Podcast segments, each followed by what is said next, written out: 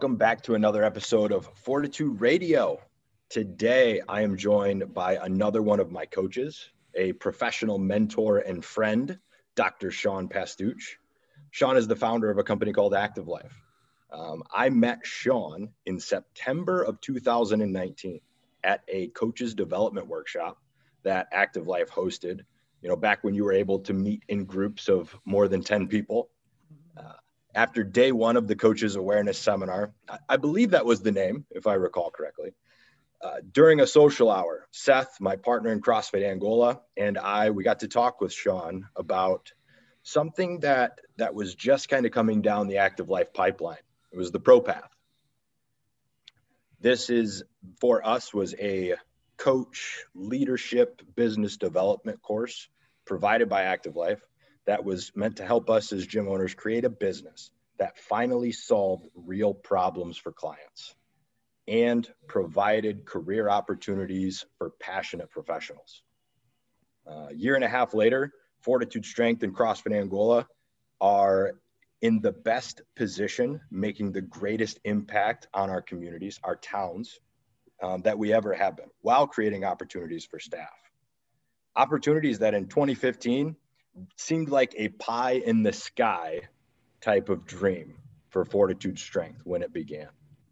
Now, the road has been challenging and it has required fortitude, uh, which is based on what I know about you, Dr. Sean, is a characteristic that you yourself have cultivated. So imagine a, region, a reasonable place to start, rather, uh, for our listeners is the road so far. What brought you here? Oh, man. First of all, thank you for the intro. It was good. I appreciate that. The the sequence of events that led us here could take two, three, four hours to discuss. So I will give you the the rundown, the the the short, sweet, to the point rundown. I started my fitness career in 2004 in the weight room at University of Maryland because I wasn't jacked enough to make the baseball team. And so I wanted to learn how to get jacked. And I was like, I might as well teach people fitness from what I've learned. I was an exercise science major, even though it was called socio behavioral and physical wellness, because I wanted to incorporate other classes, my own major. We don't need to go down that path. Um, I get out, I was a personal trainer at Equinox, and I got frustrated that every time I would bring one of my clients to the physical therapy suite and ask them, What do I do about this person's shoulder pain? They would say, Just work around it. I was like, That's not groundbreaking. There's nothing interesting about that. So I went to chiropractic school to try to learn how to save the world and fix those problems. And I graduated chiropractic school, and the, you know, the the patients who were coming to the office were like, "Fix me, fix me, fix me." I'm like, I don't, I can't fix you. I can put you on the path to fixing yourself, but I can't fix you. So I started treating patients out of a CrossFit gym. And I was like, wow, these people actually are taking responsibility for their own health and fitness. I want to work with more people like this. So I opened my own. Fast forward, we had owned three gyms. I had lost one in a hurricane. I had mismanaged one from a distance, lost that one due to just straight up going out of business. And the third one was doing really well. My head coach was making close to $80,000 a year. My number two coach was making around $55,000 a year, and I had real career coaches working for me. I also had patients who were flying in from all around the world to be evaluated in my clinic. We're talking about CrossFit Games athletes, CrossFit Games champions, uh, Olympians, professional baseball players, professional rugby players, and people more like you and me, Cody, who were I had patients fly in from Barbados, from Spain, from California, from Finland for evaluations in my office in New York. Like we're not in Manhattan. Mm. I'm in I'm in small town New York, downstate. So it was wild, but it wasn't fulfilling for me. It, it, it never got me where I wanted to be. And so we started teaching coaches how to do what we were doing because they were asking. And then gym owners who saw the success their coaches were having started asking us for that. So we started teaching gym owners. And truth be told, the biggest reason why we still teach gym owners how to do what we teach gym owners to do is because we lack the confidence that if we don't, somebody else will. And therefore, there will be incentive for coaches to become professionals. If we don't teach the gyms how to employ, incentivize, and develop a professional coach, I believe professional coaches become commoditized and there's no incentive to become one. Mm. That's why we teach gyms. Something that you had had brought in there um, that I definitely want to dive into today is the the realization that you had with your clients that I can help you, but I cannot fix you. Mm. And this brings up an interesting point for me in if I'm correct, the one of the missions of Active Life is to be the healthcare clinic. Is that the healthcare clinic of the future is the gym, and the mm-hmm. healthcare provider of the future is the coach. Mm-hmm. Now, I've noticed recently in messaging there's a gap, right, from where this dream state is and where we are right now. What bricks, steps, how do we start to navigate this gap? How big is it? What steps do we take? How do we do this and not be at odds with an industry that is already established as healthcare?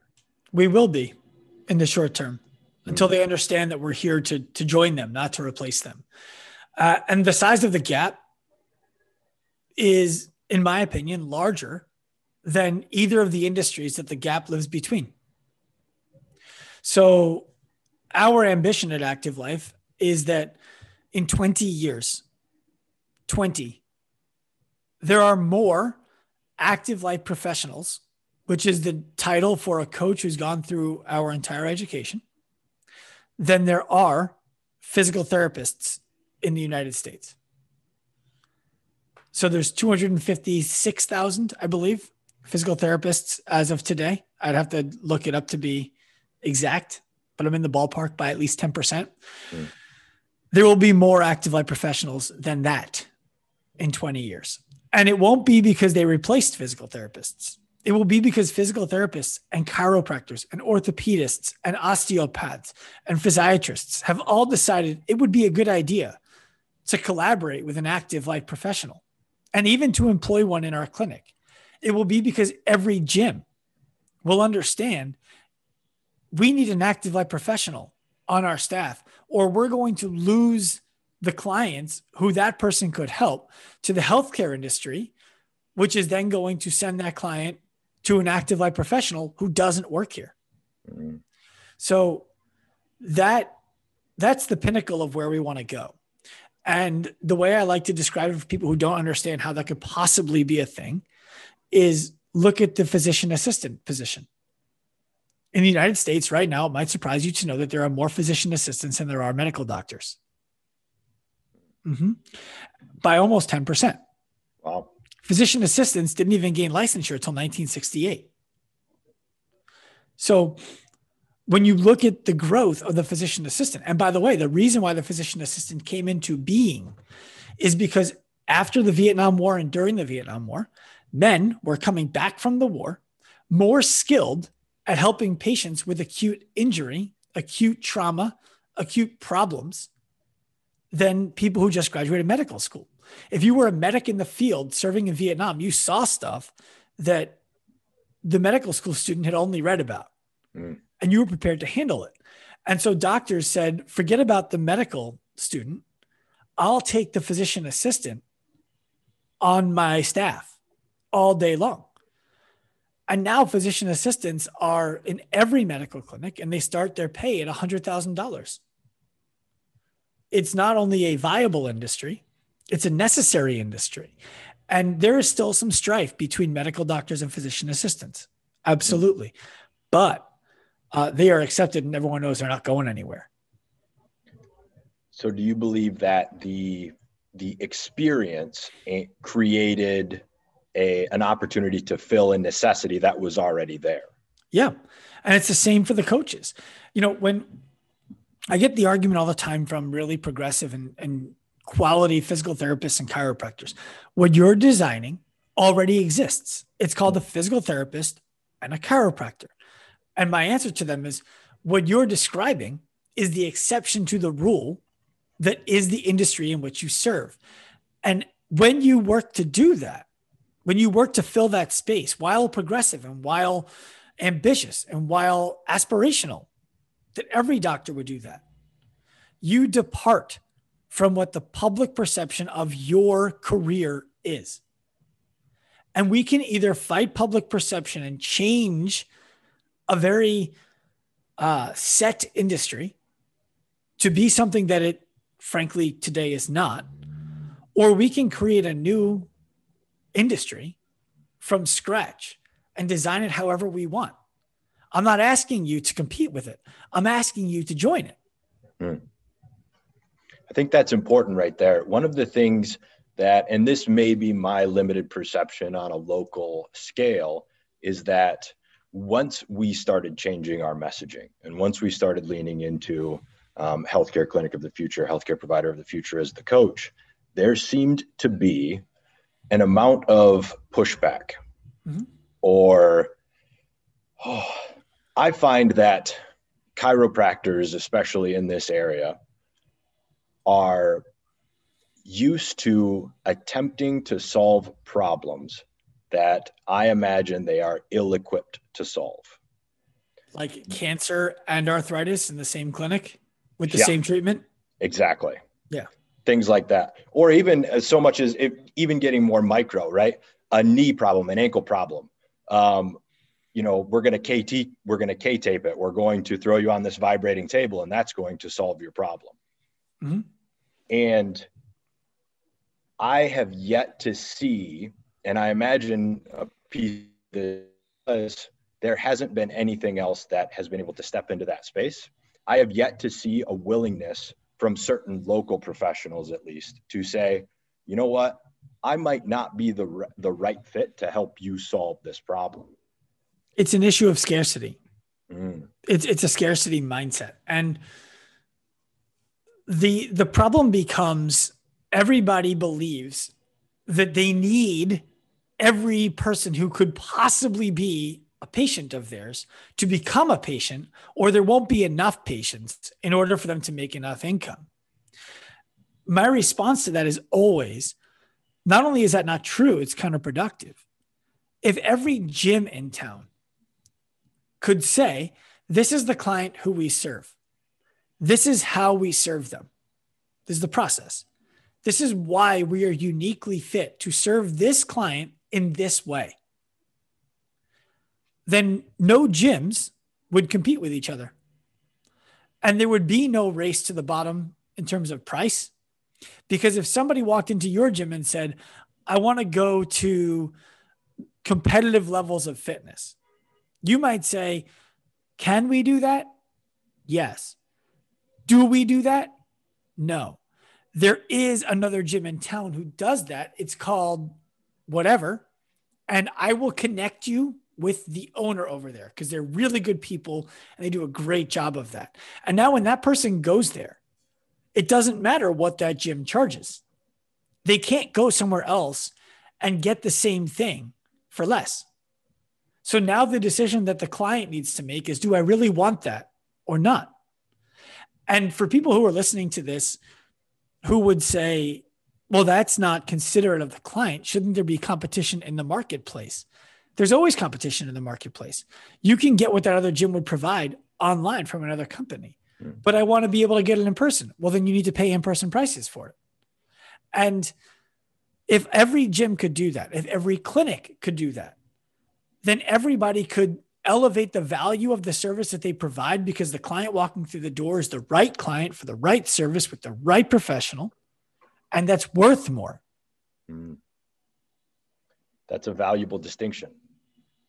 Right. And one that I notice, especially within the fitness space, and I imagine you notice it as well everybody's the right gym for everybody.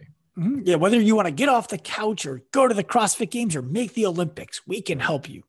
Yeah, you can, but maybe you shouldn't. And and I would go back to a point that you made earlier that was, you know, the doctors who are resistant to it. You think Exxon is a fan of Elon Musk. But Elon Musk's car company trades for more money per share on the stock exchange than the rest of the than the rest of the car companies on the stock exchange combined. Hmm. Every car he sells in stock is worth over a million dollars. He hasn't sold the car for a million dollars. How does that work? It's people buying into the future. it's people buying into the reality that in the future, we will have no more cars running on gasoline. And the technology to power the cars that do run will either be provided by Tesla or licensed by Tesla. That's why people buy Tesla stock. That's why Tesla is so valuable. And if you think that Jerry Jones of the Dallas Cowboys is an Elon Musk fan, you're crazy. The gas companies are not excited about this, and it's coming no matter what. One of the things that you're describing here is a shift in identity. Yeah. Right. So you specifically, you active life are we're, they're trying to change the identity and operation of an entire industry across multiple sectors. I mean, we've discussed before, you know, Fortitude Strength has undergone an identity shift in itself, putting us in what I would a level of conflict with the local community. How do you how do you reconcile that now on a much larger scale? The well, so let me answer yours first, and then I'll answer how we do it. Okay. Um, the reason why there's any conflict at all in the local community is one of two things: they don't understand, or they do understand and they don't like it. For the latter, you go on with your merry way. We're not, you know, one of the lessons that I learned a long time ago was I can spend 90% of my time trying to convince 10% of people that they should do this, or I can spend 90% of my time working with the 90% of people who are craving more information and more support from me. Mm. And I chose to do that, to go after the 90%. The the people who disagree most uh, are often the loudest Sure. You're not going to get people who are going to come out and support in droves something that they're like, oh, this is a nice ad. You will get people who will come out and say, absolutely not. For example, we have a an arts center that is filing for permit to be able to open in our town. Hmm. And there is a Facebook group dedicated to not allowing the arts center to open because the fear is there's no parking there. it's going to ruin parking in our town. And by the way, it's on a really dangerous corner and it's for kids. So, what if kids get hit by a car? And I went into the group and I said, I think that we need this center. I think that this is great. And it's across the street from the movie theater, which is mostly for kids. And we haven't been seeing an influx of kids getting hit by cars because there's a movie theater there. So I think that that's a moot point. And there's no parking lot at the movie theater. So I think that's also a moot point. And the resistance to this place opening is aggressive. The group where people can support it is small. It's like, oh, this is so great. Can't wait for you to be here. But nobody wants to put themselves on the line for something that they believe is valuable. If the KKK was coming to march in your town, there'd be people who were like, no, this is offensive. We don't want these people to come to our town, despite the fact that it's their right and different conversation. If there was a a group coming to give flowers out to make people happy, you're not going to have a bunch of people flooding the streets to make sure that it's easy for them to get to all the houses. Right. So I don't worry so much about the people who are aggressively opposed who do understand. I focus my energy on the people who understand and like it. And I try to teach them effectively enough to be able to share their insights with the people who don't understand and don't like it, but who trust that third party. And then I ask that third party for an introduction to the people closest on the fence.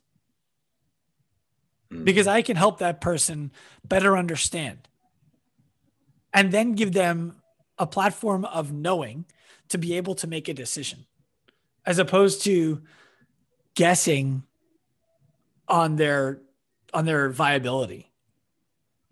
Now, the way that we do it on a scale model, I guess I don't I don't actually see us as scale yet, considering where I want us to go and where we are. It's no different. We get one-on-one client referrals from the largest hospital system in the Northeast. When their physical therapy clinic is done with a patient and the patient's not ready to return to the real world, they send us that patient. When they have a patient come in who has a need that physical therapy doesn't solve, they send us that patient. And we're not a medical service. We just provide coaching remotely. And so what I what I'm getting at there is not every doctor, not every physical therapist is going to refer us their patients when they're done. The hospital does though. Has that relationship been built on experience? Did you actively pursue that? I actively pursued it. So I actively pursued it by just being like, here's here's the thing. I, I am constantly assuming that an opportunity is going to come my way today. Every day, I assume something is going to happen today that is going to be an opportunity for me. So I need to keep my eyes open for it. And one day, a a person commented on a post that I made on Instagram. I looked at the person's Instagram account. I said, that's a medical doctor who seems to have influence in the space that I want to influence. So I sent them a message thanking them for reaching out, for commenting, started a conversation with them. Ultimately, that conversation led to us getting lunch. Lunch in quotes. Nobody ate and just talking about what we're both doing and trying to do. And now that doctor refers patients. She was on the podcast. So it's now when now when somebody else who's questioning us asks about like, oh, how could I'm like, do you know Dr. Amy West? Have you ever met Dr. Amy West? They're like, yeah, she's great. I love she refers us patients all the time. Oh, she does? And now all of a sudden they're less they're less animus. Yeah, you've you've created the the the person who they recognize, right? And now it's a shared experience piece. Yes. That, that every day, assuming that opportunity is coming, where does that mindset, where does that thought, where does that come from? Because if we're talking about growth versus fixed scarcity abundance mm-hmm. this that i imagine for many people is a difficult mindset shift personally yeah um the alternative sucks cody it's that simple it's it's it's really that simple it's the alternative sucks oh nothing's gonna come my way oh, the world's not fair. It's so hard. Yeah, true. So if you're paying attention for the things that may come your way, all of a sudden you start seeing things as opportunities that that never would have presented themselves as opportunities. It's it's inattention blindness to not. It's if you bought a white E500 Mercedes You'd be like, I got the E500 Mercedes. Nobody else has it. It's in white. It's the pearl white, not the flat white. It cost me extra. And then you pull it off the lot and you're like, someone, I never saw another one in my town. Now I'm seeing another one. I just turned down Main Street and there's two parked. Where, where did all these come? You weren't looking for them. Yep. Now that you have it, it's on the front of your mind. They're all over the place. What you're talking about is the reticular activating system right? It's the brain's filter. Yeah. It's it's the the seeking and ye shall find, right? It's the close your eyes and don't think of the color red. Yes. First thing you're going to think of is the color red. Yeah, don't think of a pink elephant. Exactly. So this this personal and professional evolution, right? This is I consider this an evolution of thought being of who you are. you had mentioned that there was, you know, things were wild at one point in time and unfulfilling. Yeah. so you made a sh- I get that per- deeply. I get that. That was a very similar situation um, as an owner of the of Fortitude Strength. Right, we were in a a position in the beginning of 2020 when things were great. You know, we were making more money than we had ever made. The gym was full. People were running around. One dude was carrying a yoke, bobbing in and out of people. And I'm trying to do a personal training session. There's a group class going on. There's two people over here doing their own Metcon. And I looked around and I was more unfulfilled with that state than I had been as a gym owner at any point in time. Mm-hmm. So my question for you in that is why why bother making the pivot the shift? Why not just sit back and go you know what? This is this is less than optimal but it's successful. So why don't i just stay the course? Why did dorothy step into the color? Once once you see it you can't go back to black and white. You know the shift for me was i cannot go back to doing that yeah, I can make money doing that. But I got offered before I opened my gym, Cody, I got offered a job to move to Hong Kong to work in finance in a job path that would lead me to seven figures within a year and a half to two years annually, personally. And I turned it down to open a gym. For people who don't know, opening a small brick and mortar gym in a small town does not have a career trajectory of multiple seven figures within a year and a half to two years. Yeah. So I already made the decision once in my life that I was going to do something that was not chasing money. So now, if I'm in a position where I'm looking at what's going on in my life and I don't love it, I need to change it. Mm. Just because it makes me money. If I if I'm just about making money, I'll just go go to Hong Kong, take that job. Yeah, sure. It's in Hong Kong. That's inconvenient. I'll take inconvenient for a few million dollars a year. So the question becomes not how why make the pivot, but how could you possibly stay where you are? And the answer to that is fear. The reason somebody doesn't step out of where they are when they don't enjoy it is because they have fear that they can't create as good of a life as they currently have, even if they don't like that life, by doing something else. So, for reference, when I made the leap January 1, 2018, in December, my salary for running my gym and my clinic was $10,000. Then there was bonus at the end of the year and all that kind of stuff. But $10,000 was my income monthly. When I made the leap to run Active Life, my income was set to be $4,000. And I had spent a lot of my adult life struggling financially before I decided to make this leap. So I needed to overcome the fear and discomfort of back down by 60% income to pursue something that I believe is more worthwhile than what I'm currently pursuing. And before I made the leap, I determined to myself what it would take to not have to take a pay cut at all. Like, what would I have to do in January to equal my income? And I did it. In January, the company went from grossing $36,000 to grossing $85,000 in one month without Facebook ads, without Instagram ads, without like None of that stuff.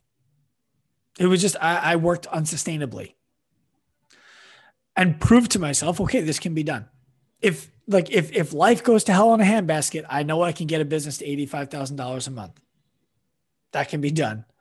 Yeah. Then I said, okay, well, I need to prove to myself that I can build work for myself, not for other people. That if that business goes to hell, I can still do it. So I started a mentorship group and I sold to aspiring entrepreneurs a personal and professional development program. I charged $5,000 for it. I capped it at 12 people. It was 17 weeks long. In the odd weeks, I worked with them as a group. And in the even weeks, I worked with them as individuals for 30 minutes. So nine times, well, nine times one is nine, right? Nine hours. And then eight weeks times six hours is an additional eight times six is 48. So 57 total hours. I sold the course out. I made sixty thousand, sixty six zero thousand dollars for 57 hours of my life. And I was like, okay, I can do this if I ever need to. I can do this. I'm going to focus everything on this other thing. And that's when I started building Active Life. And for a while, I maintained one on one business development clients. I charged them $2,000 a month. They got 15 minutes worth of a phone call with me each week and unlimited email. And eventually, I got to the point that I'm like, I can't justify continuing to do this. Active Life won't go where Active Life needs to go if I keep taking one on one business clients for $2,000 a month. But I was making $100,000 a year working three o'clock to five o'clock, 5.30 on Tuesdays. Mm. So it, all, all the proof I needed that I could do this whenever I needed to was there. Yeah.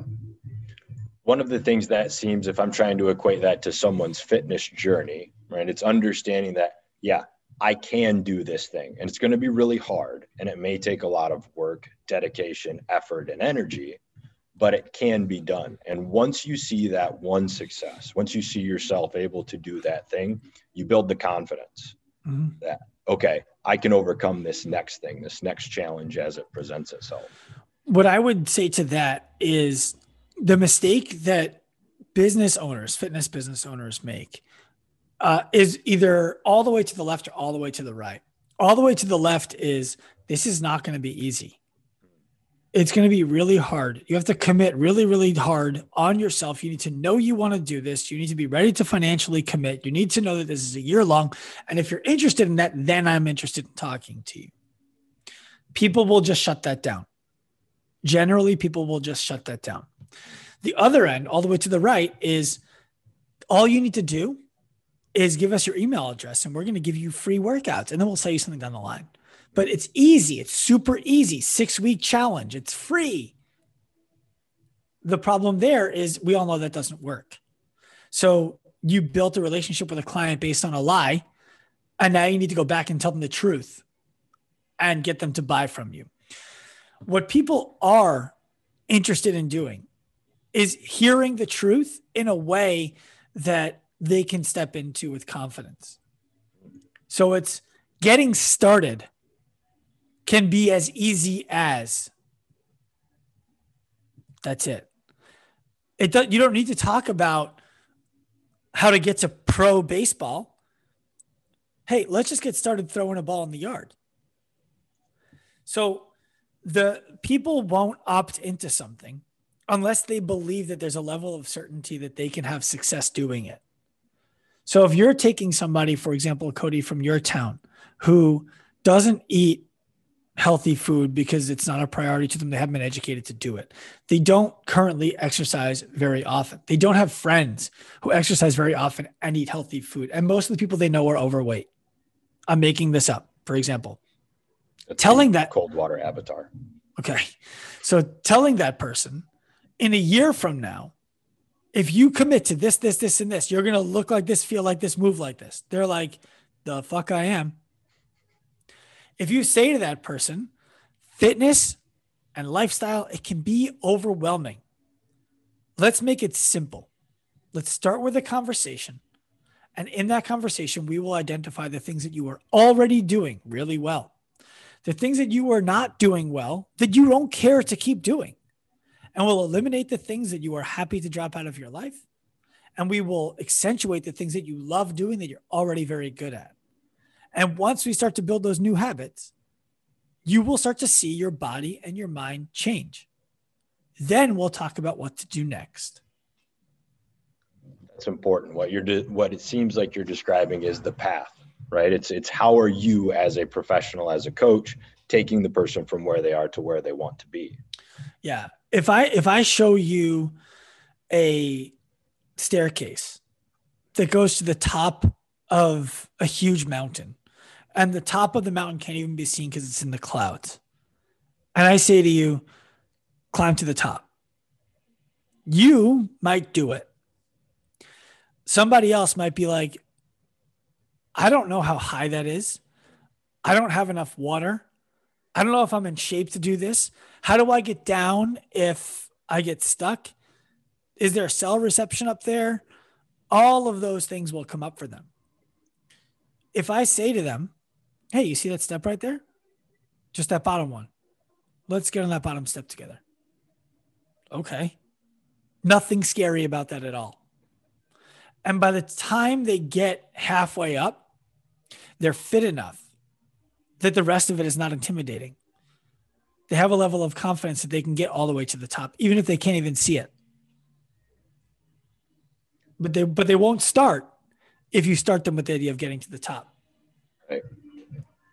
With that, what do you think is the what what is what do you imagine is the biggest or largest the largest barrier right now for the fitness professional for the coach to step into actually being able to help people make that first step.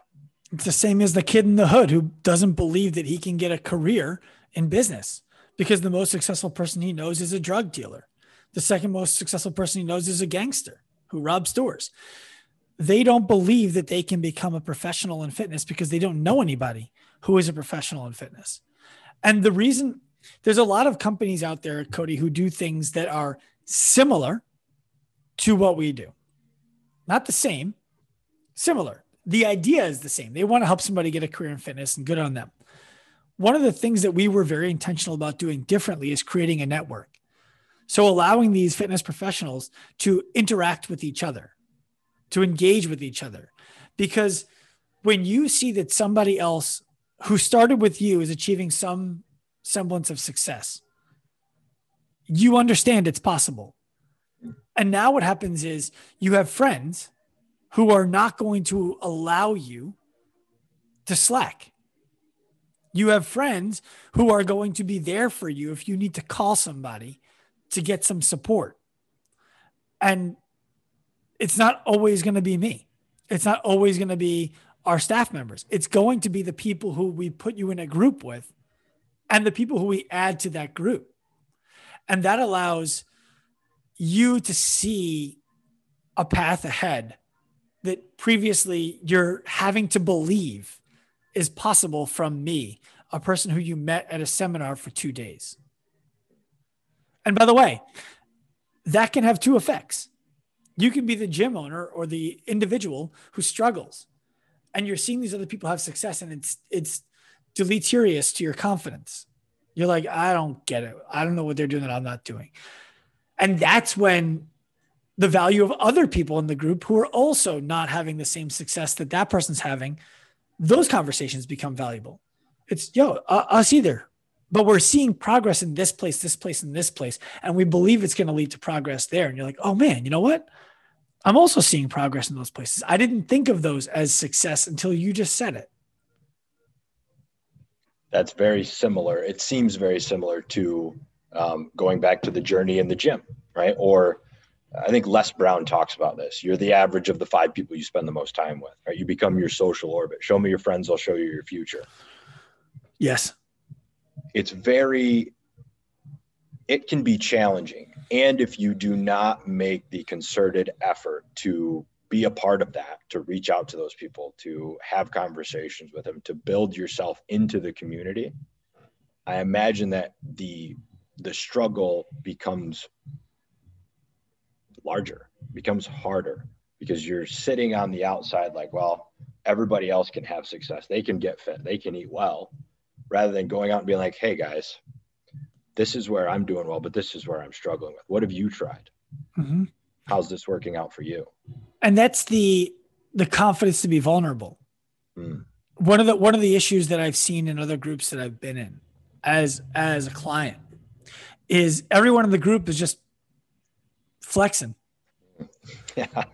You know, um, I went to a mastermind one time and I had just bought a new car, a Buick Enclave, seven seats, zero to 60 in less than 10 seconds, I think. and you know what? It holds all the kids. Yeah. I get to this mastermind and the people there knew each other and they were all just showing off pictures of their their Porsche, their Ferrari, their Lambo, their Range Rover, their G Wagon. And I was like, is this what is this like is this what you guys think the top is? Having pictures of fancy cars that you just bought? Is that like is that really where it is? I was like, I drive a Buick. I told them. I was like, this really cool. You guys all have those cars. Uh, I drive a Buick. It's got seven seats, the middle two are captain's chairs. It's so cool. And and I just I knew right away I didn't fit in. And even if I did have a Ferrari or a Lamborghini or a G Wagon, I'm not taking pictures in front of it. That's not I don't have it for anybody else. So and there's no disrespect to those people. You know, whatever, whatever, whatever inspires you. But I recently was feeling a longing myself, Cody, for what you get in our group, which is the camaraderie of other professionals who are on the similar path to you. So I started my own. I started a group that's unpaid, that I'm just like, I'm going to put seven people in this group, some who I can help, you know, demonstrably that like their businesses are less mature than mine, and some who have done things that I want to be able to do, all of whom have abundance mindsets. And we're just going to have a conversation once a month and share a Slack group. And it's been great because it's, if you don't surround yourself with the people who you want to be more like, then you won't become like them. I heard Ed Mylett talk about it. Uh, you don't want to be the most expensive house on your block. If you're the most expensive house on your block, everyone else's property is bringing your property value down. If you're the least expensive house on your block, your property value goes up because of all the houses around you. That's an interesting parallel. Back to the the success, right? It sounds like a, uh, you have a very specific definition or a very specific success criteria. For Is that accurate for you for life? I don't know if I would. It's it's it's ambiguously specific. Okay. You know, um, success for me is I'm home at 5:30 and I'm not thinking about work. Hmm. That's it.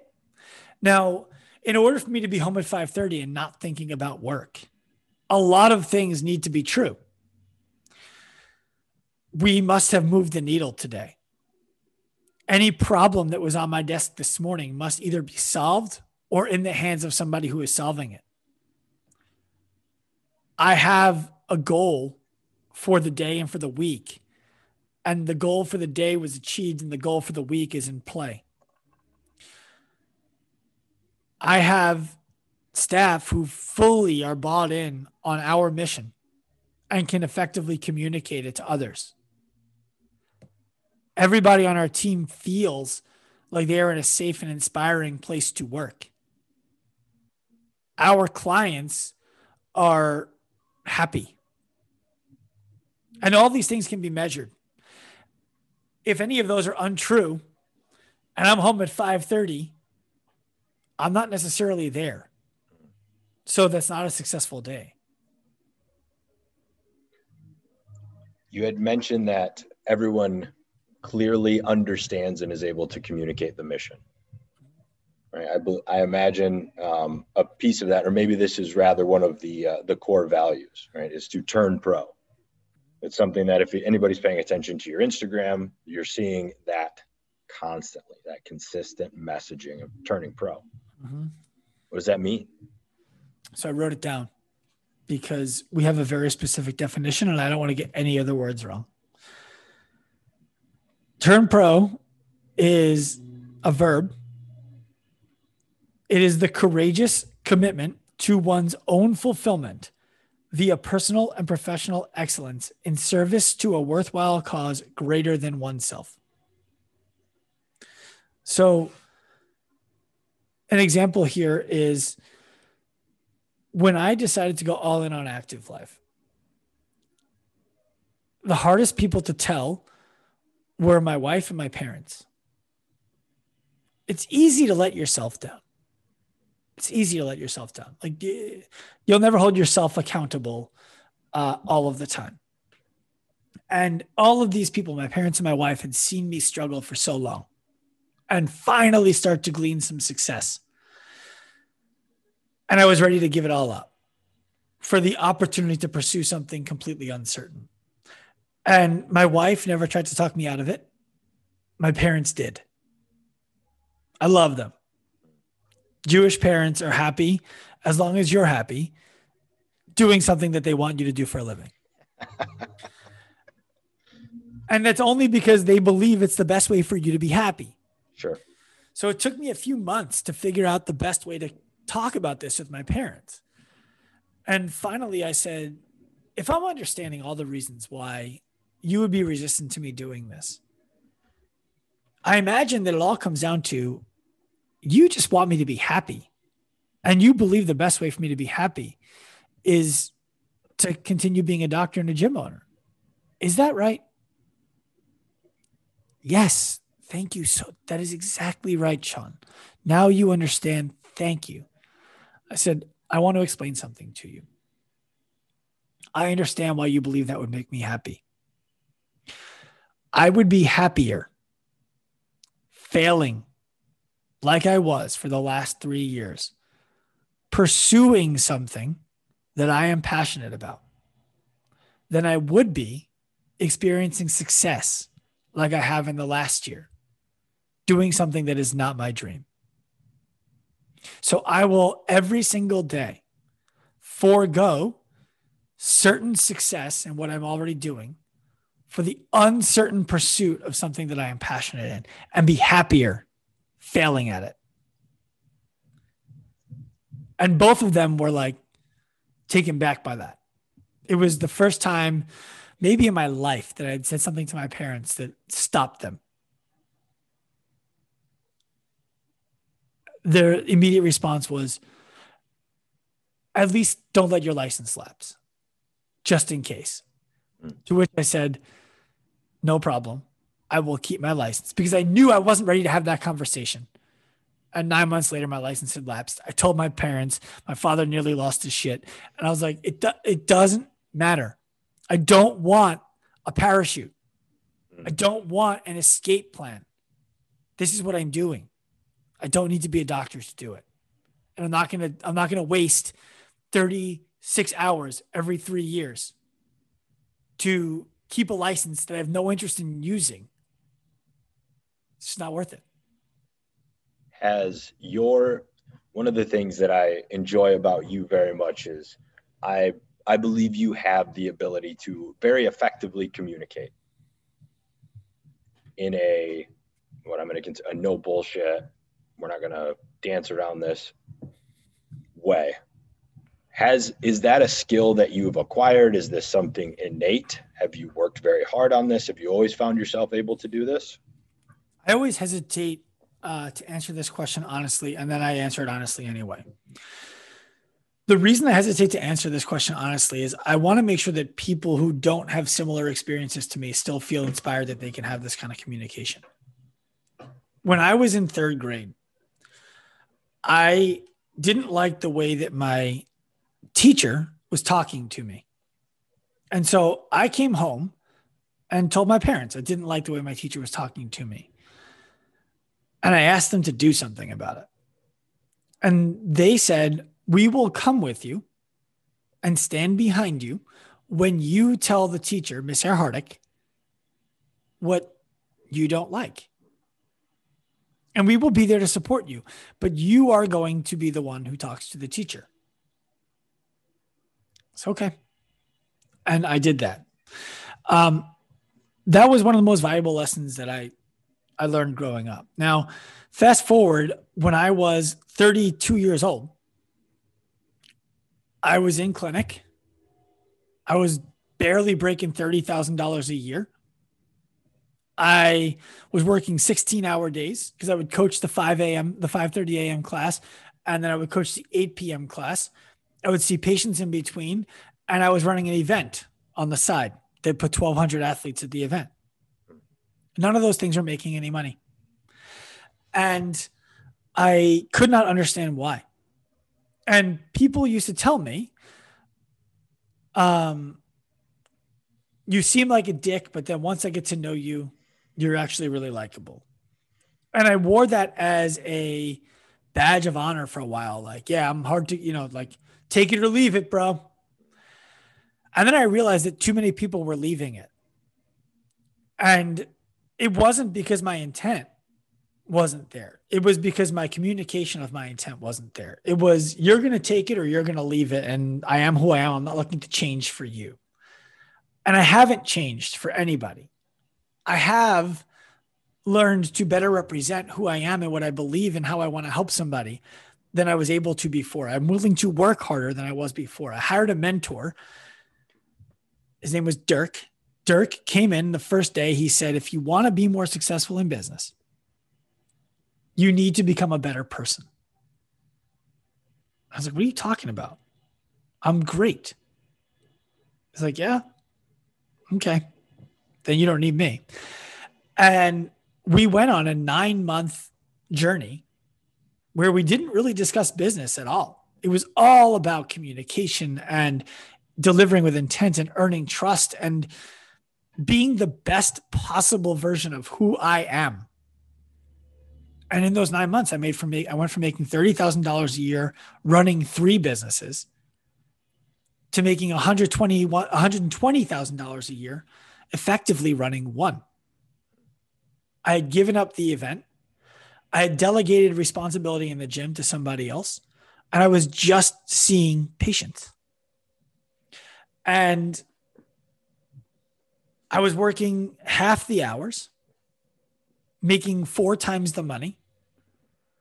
And that's when I realized I don't love this because I can see myself going and tripling my income even from there in that environment. I knew exactly what it would take to do it. And I had no interest in it. None. So I left. But the communication all came from me striving to be the best version of myself and always being willing to work harder in conversations than somebody else's. To assume that if they're angry with me or they disagree, it's because they don't understand or because I misrepresented my intent. How could I have done a better job there? being fast to apologize. That's that's what I can say to somebody about communication. There's probably some of it was innate, probably some of it was taught to me as a young child, and certainly a lot of it I learned as an adult, as an old dog learning new tricks. There seems to be a uh, there seems to be an undertone of personal responsibility mm-hmm. there, and in fitness in particular, from a client perspective, I notice, and maybe it's always been this way, maybe I'm just noticing it more frequently. There seems to be the story that, well, it's just, it's really hard for me, my parents, my community, my whatever, rather than being like, I'm the one who put me here. It's, it's, it's my genetics. It's my, I don't have the time. I don't have whatever the thing is rather than saying, This is my responsibility. I got myself here. Here's how I can fix it. Well, all that's true. It, someone else did get you there. Your surroundings did put you there.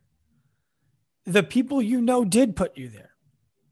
You didn't know how to not go there. So you contributed to you going there. Mm. Here's the red pill what do you want to do about it?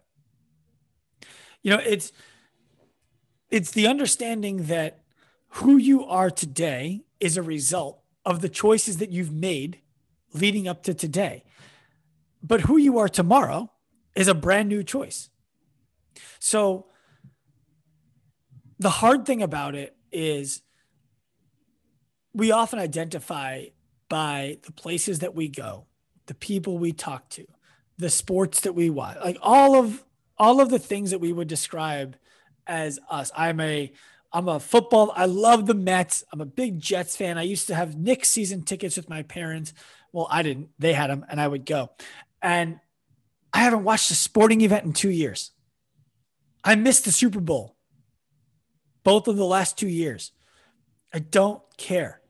I couldn't name five players on either team that participated in the Super Bowl. I don't know who is starting opening day for the Mets. I have no idea. No, and I used to go to games all the time. I mean, I could not name one player on the Knicks. Not one. I I think basketball season's underway right now, but I'm not even really sure. I don't know anyone in the NHL. Couldn't name a single player. And I used to identify as a Mets fan, as a Jets fan, as a Knicks fan, as an Islanders fan. I would spend hours a week watching sports. I would, my Sunday would be 11 a.m. or noon, really, until 9 30, 10 o'clock at night, even later if the Sunday night game was good. And then Monday night, I'd watch a game. And if there's a game on Thursday, I'd watch that one too. And if there was a Mets game in between, I'm watching that. I would spend a career watching sports and identifying as a sports fan. I'm not a sports fan. Not anymore. So the difficult part of that is the people I used to watch sports with who still watch sports, who still get beers to watch the game. There is that moment in time where those people will say to you, oh, you're better than us now. Like you don't want to come watch the game and drink. It's not that I'm better than you. It's that I'm different than I was before. And I don't know if you would like who I am as much as who I was. And no disrespect, I don't want to do that with you anymore. I'm not interested in the conversations that you're interested in. That's the hard part. Yeah. The hard part is starting a new life with new people. I'll one of the things I dread doing right now is going to events at my daughter's school after hours. Not because I don't love my daughter, not because I don't want to watch her do things. The opposite. Because I want to be there. I want to watch my daughter. I want to be in it. And there are dads who will come over to me and complain about their wives, complain about their job, complain about their kids, and I'll tell them, I hope you have the opportunity to work on that. What I want to say is stop fucking talking to me. Yeah. You know, I, I don't want to be around that kind of energy. So the hard part is departing from who you were, who people knew you to be, the people who liked you when you were there, and becoming the version of yourself that you're meant to be. That focus that ability to shed the old version or let go of the things that no longer serve you takes stepping into an identity that I imagine you have cultivated around leadership mm-hmm. and being a leader. I don't know if you if you self-identify as a leader or um, if that is a title that you uh, that you like or do not like. But what does leadership mean to you? Do you identify with that? I mean, let's go there. I, I do identify with it. And to me, a leader understands the circumstances in which they should lead and the circumstances in which they should follow. That's how a leader becomes believable. If if you talked to me, it, not if you talked to me, if if if you said we're going to build this picnic table and we need someone to to take the lead. If i stepped up and took the lead on that you would never trust me to lead you in anything else again.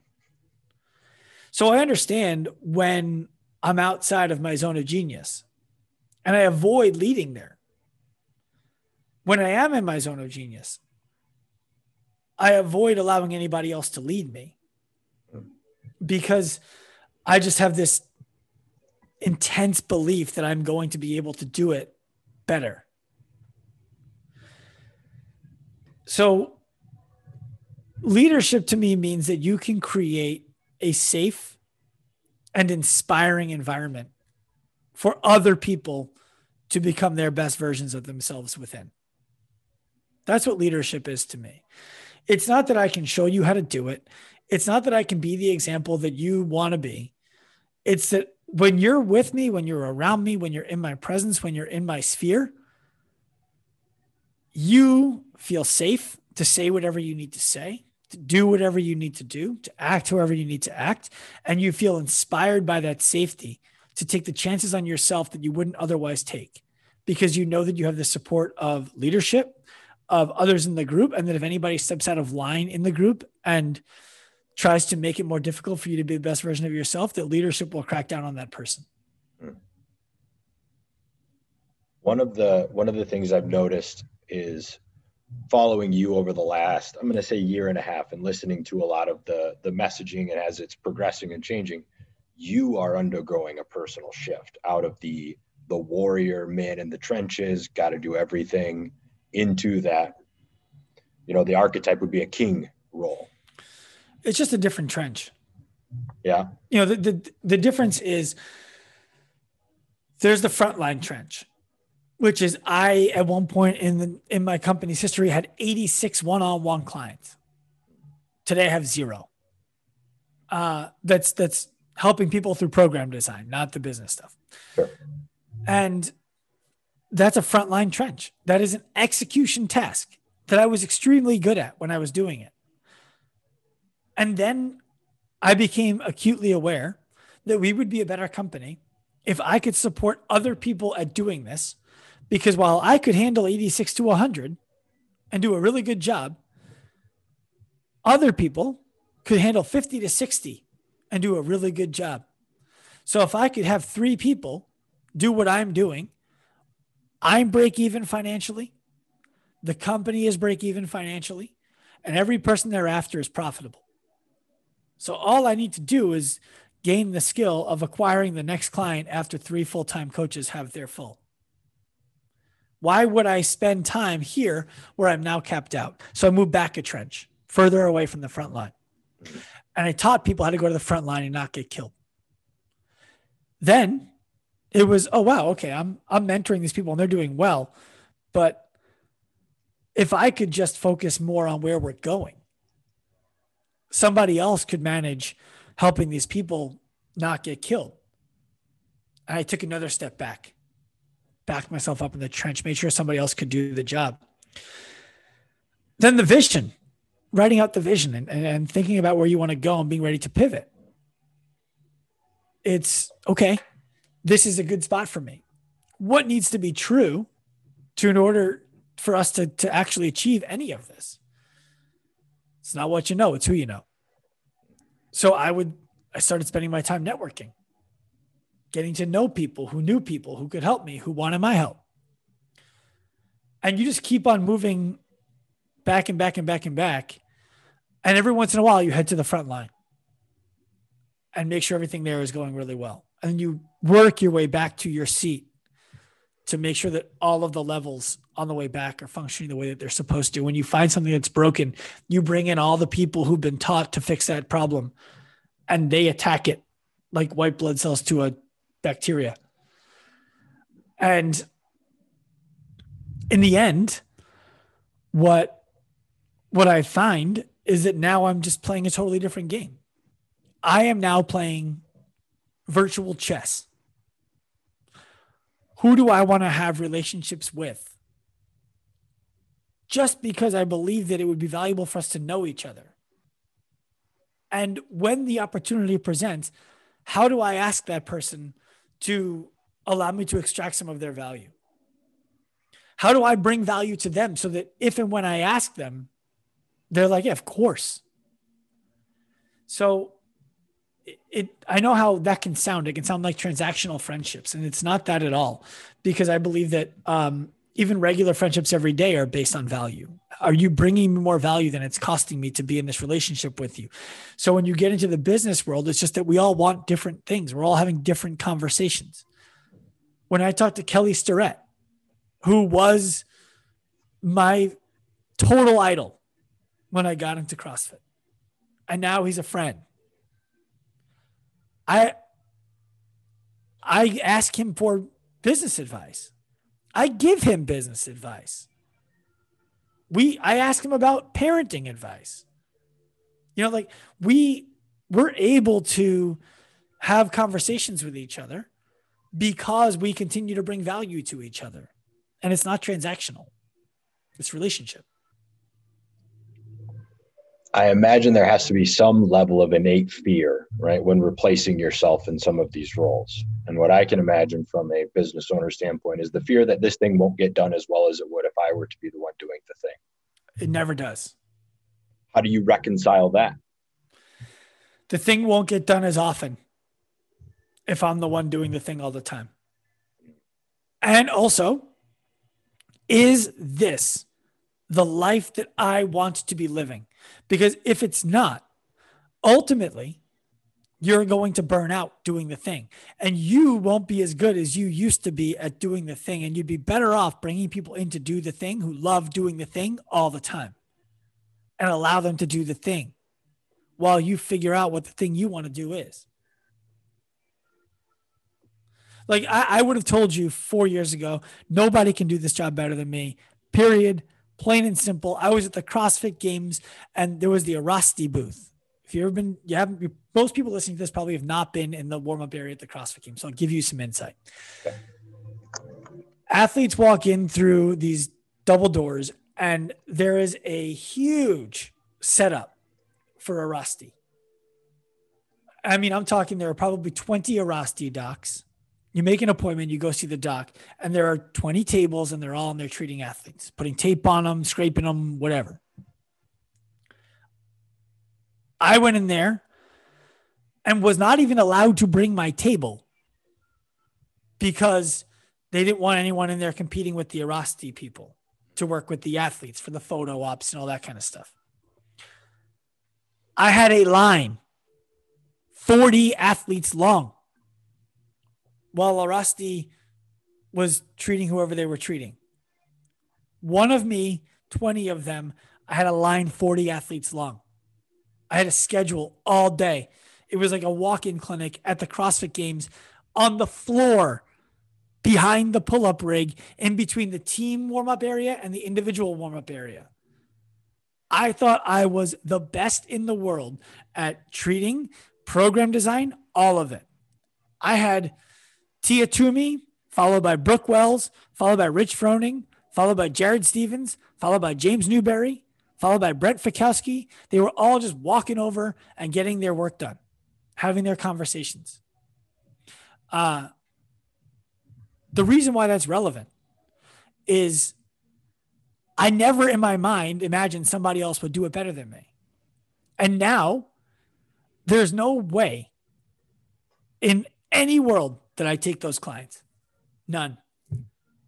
I cannot I cannot do one fifth the job that our staff can do. Not one fifth. They are so much better than me, light years ahead of me, more dedicated, more intentional, more, more, more sophisticated, more specific, more interested. I would never take a client like that again. Is that because that's their unique genius? Yes. They love doing that. I loved doing it because of what I thought it meant about me that they wanted to work with me, not because I loved doing it. one of the things that I've seen from you a few times, and I've heard through having conversations with you, is that you have a very well defined personal mission. Mm-hmm. Something that I imagine you revisit frequently and daily, if I understand correctly. Yes. Mm-hmm. You constantly ask yourself, is this still true? Mm-hmm. Is this accurate? Did having that and creating that, was that a point for you to be like, all right, this gives me clarity. This helps me set the direction. Kind of. I got it from, I'm going to pull it up and read it to you. The reason I need to read this again is because it changes. Um, the mission statement you're talking about is with empathy and effort, I demonstrate intentionally my love for my wife. Through my actions, my words, and my patience, I deliberately coach my children to be confident, capable people. I influence positive change in this world so that others find success they otherwise might not have. And through the execution of my process, I have left a legacy that my children, future generations, and I am proud of. that was a challenge that was put to me by a mentor who I hired in 2018 named Jesse Itzler. It was to come up with a statement that that actually encapsulated who I was and what I wanted to be able to do.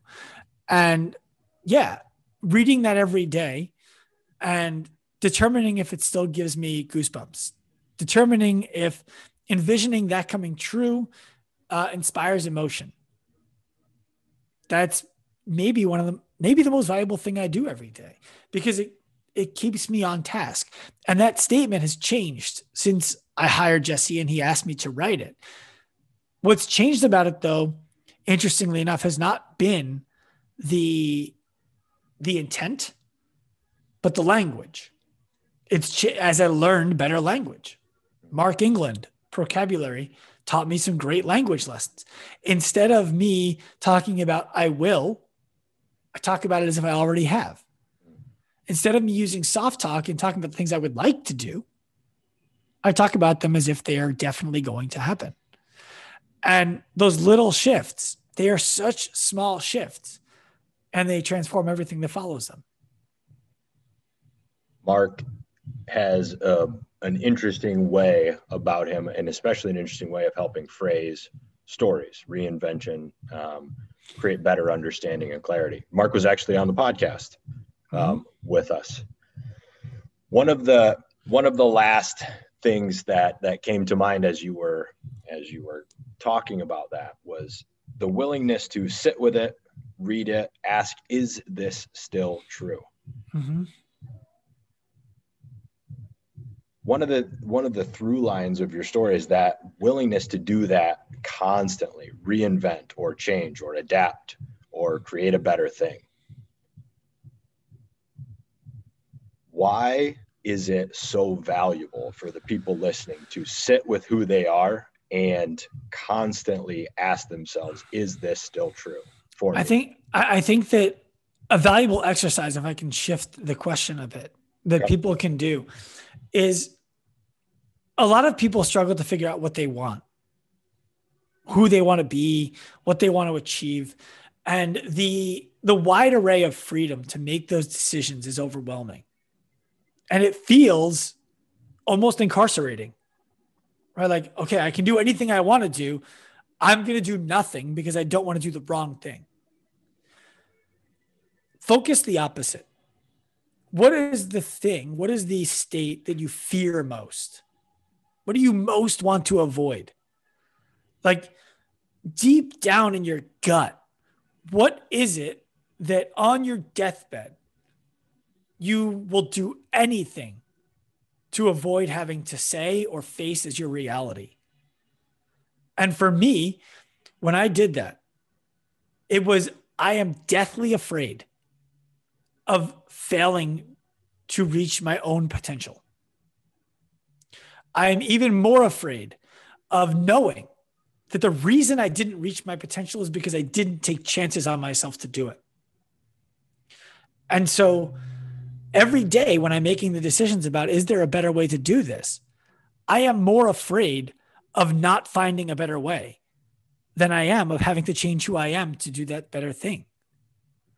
And that can be something that for people is overwhelming and too fluid. So I want to bring it down to a really granular level. Those changes, that statement has not changed in terms of what the average person hearing it would hear when I read it in two and a half years. It's a wildly different statement to me. That's that's the kind of change that I think we should be seeking. It's too often people try to solve lifelong problems in 6 weeks. If you if you ask yourself instead of saying, "Can I be that person in 5 years?" Ask yourself, what are the things that that person can do that I can't? if I if there let's say there are five things. If you dedicated an entire year to only getting good at one of them, is it likely that you'd be closer to being that person in 5 years? Yes. Great. That's now a skill that you have. The next year, leverage another skill. Spend the whole year trying to gain that skill. Are you closer? Yeah. In five years, is it now reasonable to believe that you will be that person? Yes. But if you try to solve that problem in one year and gain all of the skills in that one year, it's reasonable to say that you will fail to be that person in five. So free yourself of having to be everything at once and solve for the things that you most need one at a time.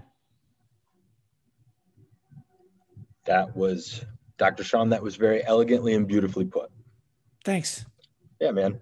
I imagine you've got you've had some practice in uh, in refining that. That's actually the first time I've ever said it. The the interesting like I think about it a lot because mm. my my goals for what we do at Active Life are are big. They're really big.